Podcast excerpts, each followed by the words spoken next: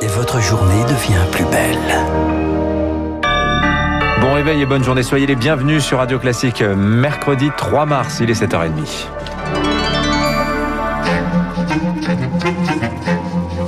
– 7h30, 9h, la matinale de Radio Classique avec Guillaume Durand.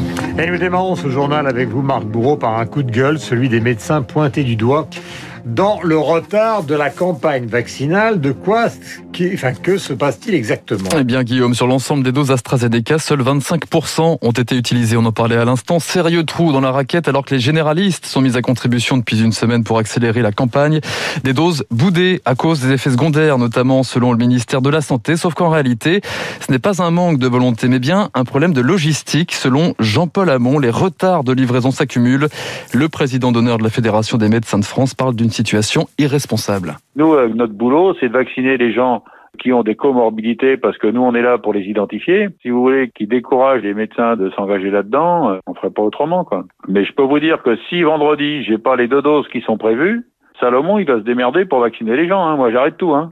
Je je mobilise pas ma secrétaire pour prendre des rendez-vous euh, impeccables. Je mobilise pas un infirmier libéral pour venir m'aider à vacciner dans le cabinet pour euh, après euh, passer mon temps à annuler des rendez-vous pour leur redonner un autre rendez-vous sans savoir si je vais avoir les doses ou pas. Le coup de colère de Jean-Paul Hamon au micro de Rémi Pfister, en tout cas pour accélérer la cadence, les pharmacies, les infirmiers et les sages-femmes vont administrer les vaccins dans les semaines à venir. Recommandation de la Haute Autorité de Santé, des officines, des praticiens qui se tiennent prêts à piquer, comme ici dans le 20e arrondissement de Paris, le reportage de Rémi Vallès.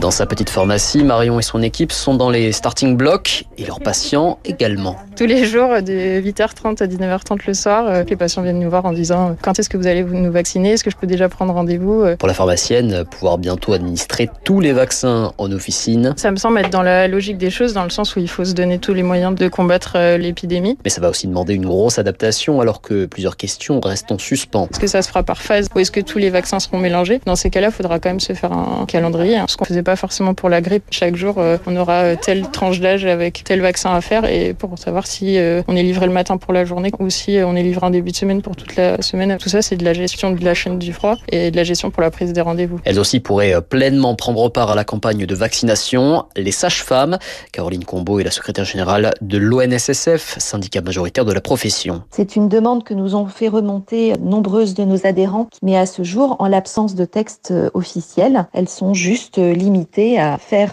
les secrétaires dans ces centres de vaccination. Mais pour l'heure, la Haute Autorité de Santé recommande cependant de favoriser la prescription par les médecins, compte tenu d'une disponibilité encore limitée des vaccins. Et dans cette course au sérum, un quatrième bientôt sur les rails, celui de l'américain Johnson Johnson à injection unique, plus simple à conserver. L'Union européenne donnera son feu vert le 11 mars prochain. Un calendrier et des restrictions, le gouvernement table ce matin, Marc Bourreau, sur un durcissement des mesures sanitaires. Dans une vingtaine de départements, il y a un conseil de défense juste à la fin de la matinale et une conférence de presse de Jean Castex demain à 18h. Oui, Lille, Paris, Lyon, Marseille seront-elles reconfinées le week-end? Quid du couvre-feu? Ultimes arbitrages donc ce matin avant la conférence de presse de Jean Castex à 18h demain. Et parmi les enjeux du moment, la pression dans les hôpitaux. Elle s'accélère. Près de 3600 malades aujourd'hui en réanimation. Sur la carte de France, ça se traduit par le sud-est colorié en rouge écarlate. Guillaume Rosier est le créateur de Covid Il analyse finement les données du coronavirus en France. C'est parti euh, principalement des Alpes-Maritimes. On a quelques départements avec un fort taux d'occupation des lits à l'hôpital et des lits en réanimation, comme par exemple les départements des Hautes-Alpes et des Alpes de Haute-Provence. Puis dans une moindre mesure aussi, plus vers le centre-est, comme par exemple la Nièvre, la Saône-et-Loire. Mais même si on regarde le nombre de lits occupés par habitant, donc indépendamment de l'offre au niveau hospitalier, on a quand même des chiffres plus élevés dans l'Est. Et donc, on a globalement plus de formes graves dans ces départements-là que dans l'Ouest de la France. Un propos recueilli par euh, Victoire Fort, l'exécutif, donc, qui tente d'éviter le scénario du pire, comme à Dunkerque. 11 100 malades pour 100 000 habitants hier. Le taux de positivité bat des records.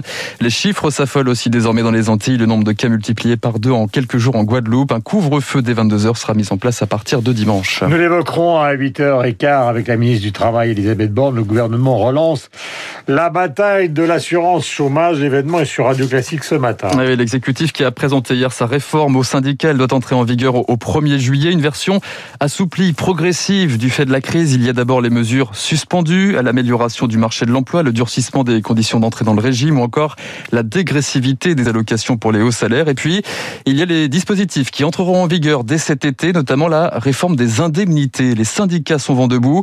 La mesure est pourtant bonne, estime Gilbert Sett, professeur d'économie à l'université Aix-Marseille. Le nouveau mode de calcul de l'indemnisation est quelque chose qui fait sens. Dans le mode de calcul ancien, il pouvait arriver qu'une personne gagne plus au chômage qu'elle n'aurait gagné en activité cinq jours par semaine. Cette aberration bénéficie à de très nombreuses personnes qui risquent de perdre un petit peu dans le cadre de cette réforme. Néanmoins, il aurait fallu équilibrer les choses en donnant des désincitations pour les entreprises à recourir d'une façon trop fréquente au travail précaire. Et là, la logique du bonus-malus est complexe, elle concerne qu'un certain nombre d'activités, elle va être décalée dans le temps. Enfin, c'est un peu déséquilibré, les désincitations sont assez faibles. Un des propos recueillis par euh, Émilie Vallès. Et les 7h36 sur l'antenne du Radio Classique, euh, la suite du journal. Nous sommes avec Marc Bourreau et il s'agit de Nicolas Sarkozy. Ah oui, il riposte après sa condamnation dans l'affaire des écoutes, trois ans de prison dont un an ferme. Une injustice profonde pour l'ancien chef de l'État, interview à lire euh, dans le Figaro ce matin. Nicolas Sarkozy se dit prêt à porter l'affaire jusque devant la Cour européenne des droits de l'homme. La contre-attaque se poursuit ce soir à la télévision. Nicolas Sarkozy sera l'invité du 20h de TF1. Emmanuel Macron, lui, poursuit son travail de mémoire sur la guerre d'Algérie. L'Élysée admet que le militant algérien Ali Boumendjel a été torturé et assassiné par l'armée française. C'était en 1957. À l'époque, le meurtre avait été maquillé en suicide. Le chef de l'État l'a annoncé hier en personne aux petits-enfants de l'avocat et dirigeant nationaliste. Et puis, il existe un rendez-vous délicat aujourd'hui pour le gouvernement britannique. L'heure de vérité même pour Boris Johnson. Son ministre des Finances présente son budget marqué au fer rouge par la crise du Covid. Déjà plus de 300 milliards d'euros dépensés pour maintenir l'économie sous perfusion. C'est aussi le premier budget post Brexit, une première adaptation aux conséquences de la sortie de l'Union européenne au 1er janvier dernier. Un divorce qui pèse aussi sur les entreprises de l'autre côté de la Manche. Pour les entreprises françaises hein, aussi, l'heure est aux ajustements, Marc Tédé. Avec un chiffre d'affaires réalisé à 20% outre-Manche, les dirigeants de la société bretonne Ascorn, qui fabrique des dispositifs médicaux, voulaient éviter un retour des frontières. Le gérant Denis Pichon a donc choisi d'ouvrir là-bas une succursale et une base logistique. On a voulu faciliter la vie de nos clients en créant une structure en Angleterre qui leur permet de commander et de payer en livres sterling. Et on a remplacé une multitude d'envois internationaux en ne conservant que 4 ou 5 euh, gros envois par an. Résultat, l'entrée en vigueur du Brexit n'a eu aucun impact financier sur l'entreprise. D'autres ont même fait du rétablissement de la frontière un atout. C'est le cas du transporteur Noyon, basé à Caen. Il vient en aide aux entreprises pour faciliter leur déclaration en douane désormais obligatoire.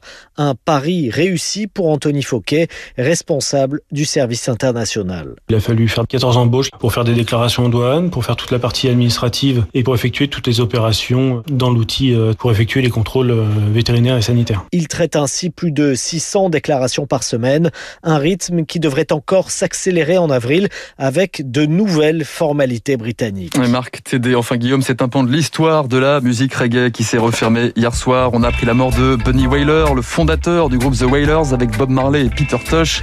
Bunny Wailer était chanteur et percussionniste jamaïcain comme ici sur ce morceau.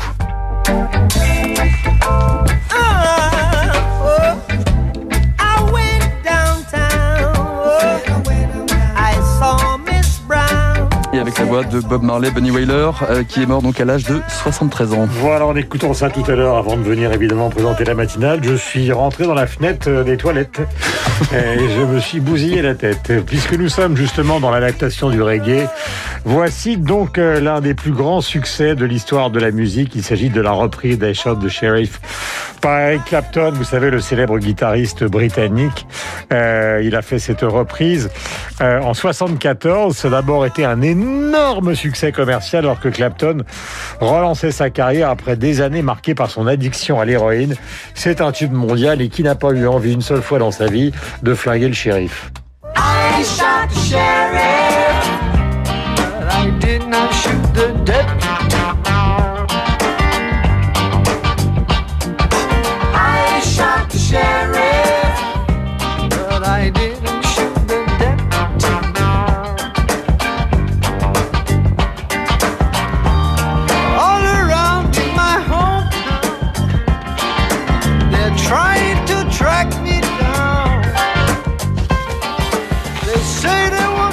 I Shot the Sheriff Eric Clapton, donc euh, célèbre titre. Repris par le guitariste britannique qui, vous le savez, a participé à Cream, Derek and the Dominos et à beaucoup d'autres groupes qui ont marqué l'histoire de la musique avec des collaborations notamment avec les Beatles, la fameuse While My Guitar Gently Weeps. C'est une forme de musique classique. D'ailleurs, ils adorent ça tous les deux. Voici Alexis Karkling, c'est Dimitri Pavlenko.